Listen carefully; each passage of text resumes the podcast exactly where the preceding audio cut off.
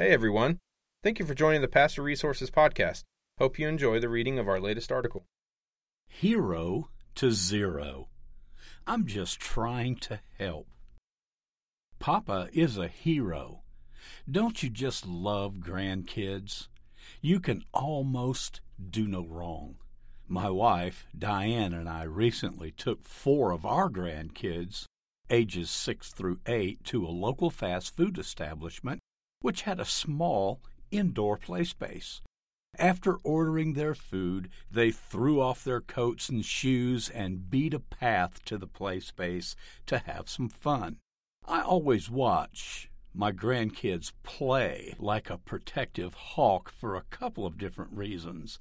Number one, to keep them safe. Number two, to make sure they don't accidentally or otherwise hurt any of the other kids playing, especially if they are smaller. Others were watching their kids and grandkids as well. However, I watched a couple of kids who may have been too small for this place, at least according to the posted rules. I watched as the mother and I assumed grandmother were too occupied with other things to appropriately watch the two small kids who were now playing and crawling around. After about five ten minutes, I saw the boy, who looked to be about two years old, in diapers, climbing where he shouldn't have been climbing. I looked for the mother, but she was not in the room. I looked at the grandmother, and she was oblivious as to this little boy, which threw up a danger sign for me. As I was watching, he climbed atop the tube exit for a twisty slide. I saw disaster coming, and I looked to see if the grandmother was watching. She was clueless. I got nervous antsy and almost said something to him to keep him from sliding off and getting hurt. Knowing how some people get when a non family member corrects their kids, I opted to not say anything, but I continued to watch. Sure enough, the kid slid sideways off the tube and got wedged between the tube and the protective netting.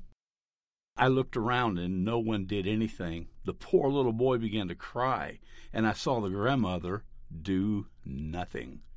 He began to scream, not being able to take it any longer.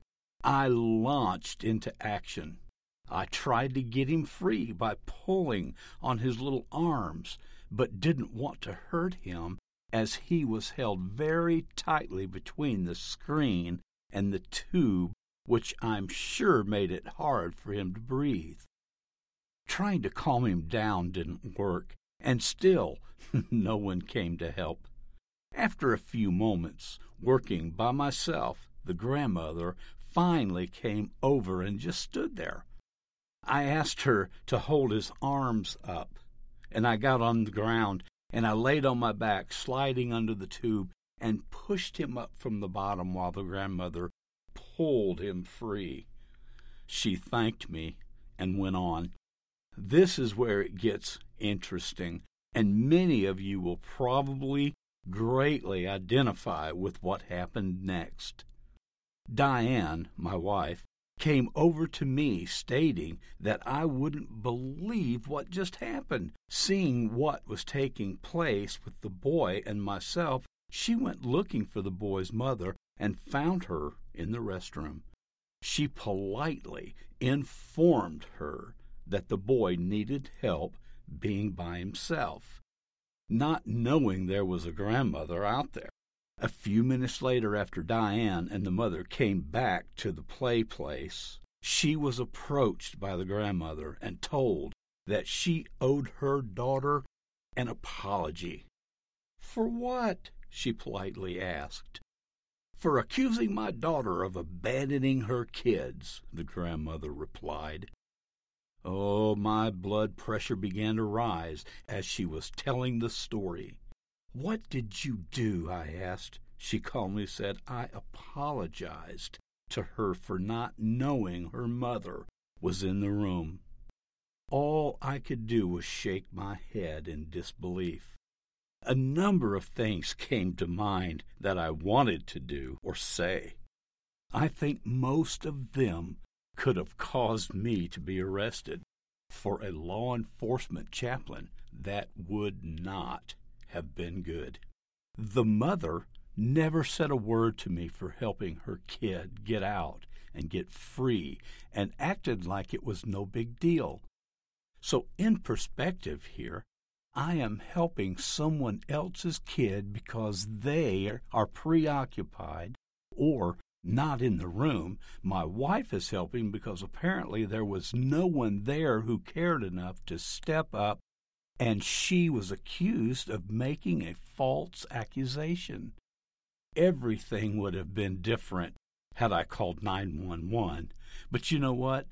I'm one of those good guys, and so are you deep down inside is a pastoral alert system.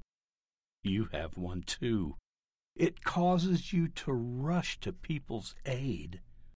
As pastors, we're first responders. That's what we do.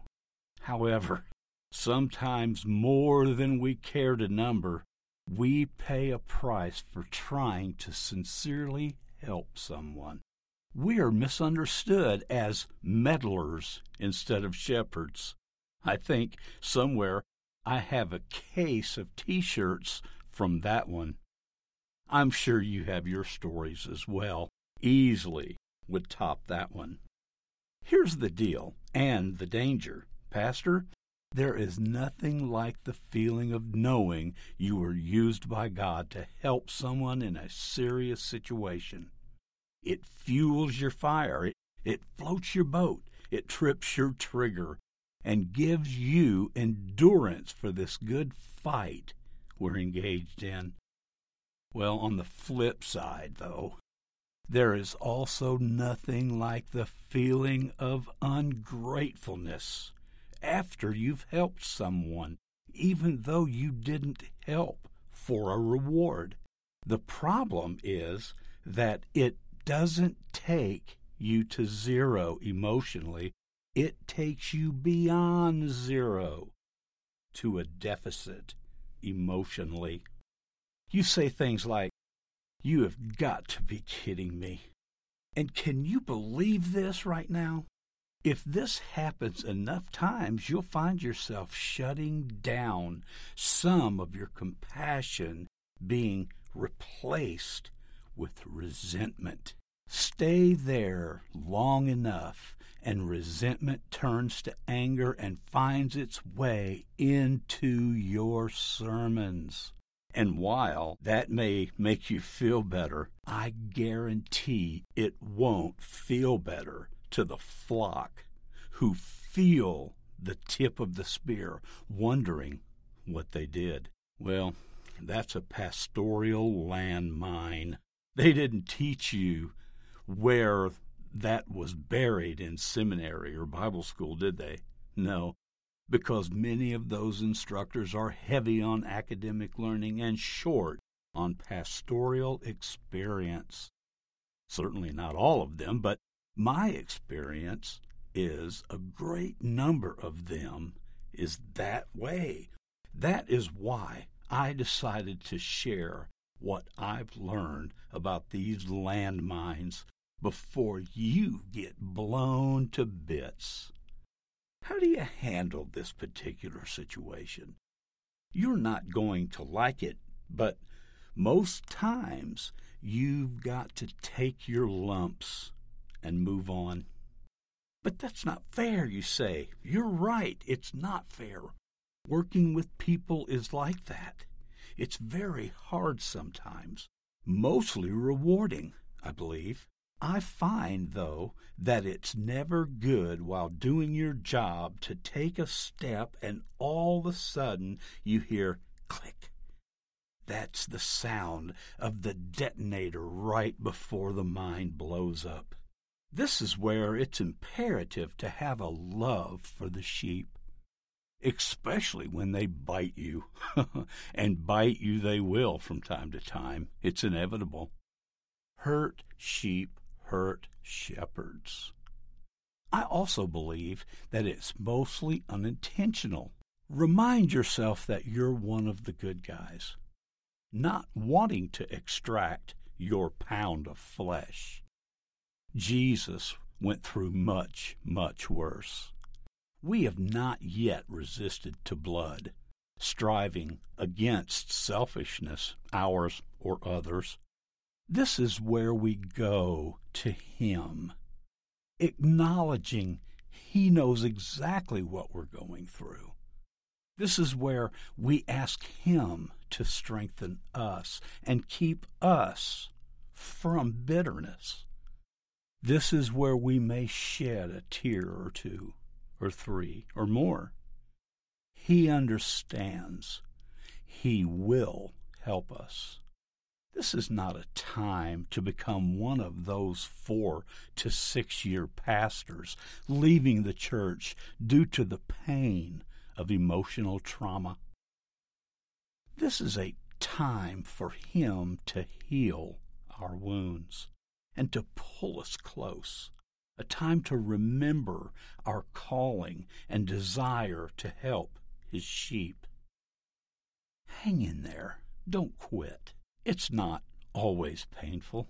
There is much joy in pastoring. There is so much more to come, so read away, dear pastor. For more, tune in to the Emotional Survival for Pastors podcast at pastorjohn.net. Thanks again for listening to the Pastor Resources Podcast. To read all of our articles, head over to pastorresources.com and don't forget to subscribe to our podcast for more articles and special interviews.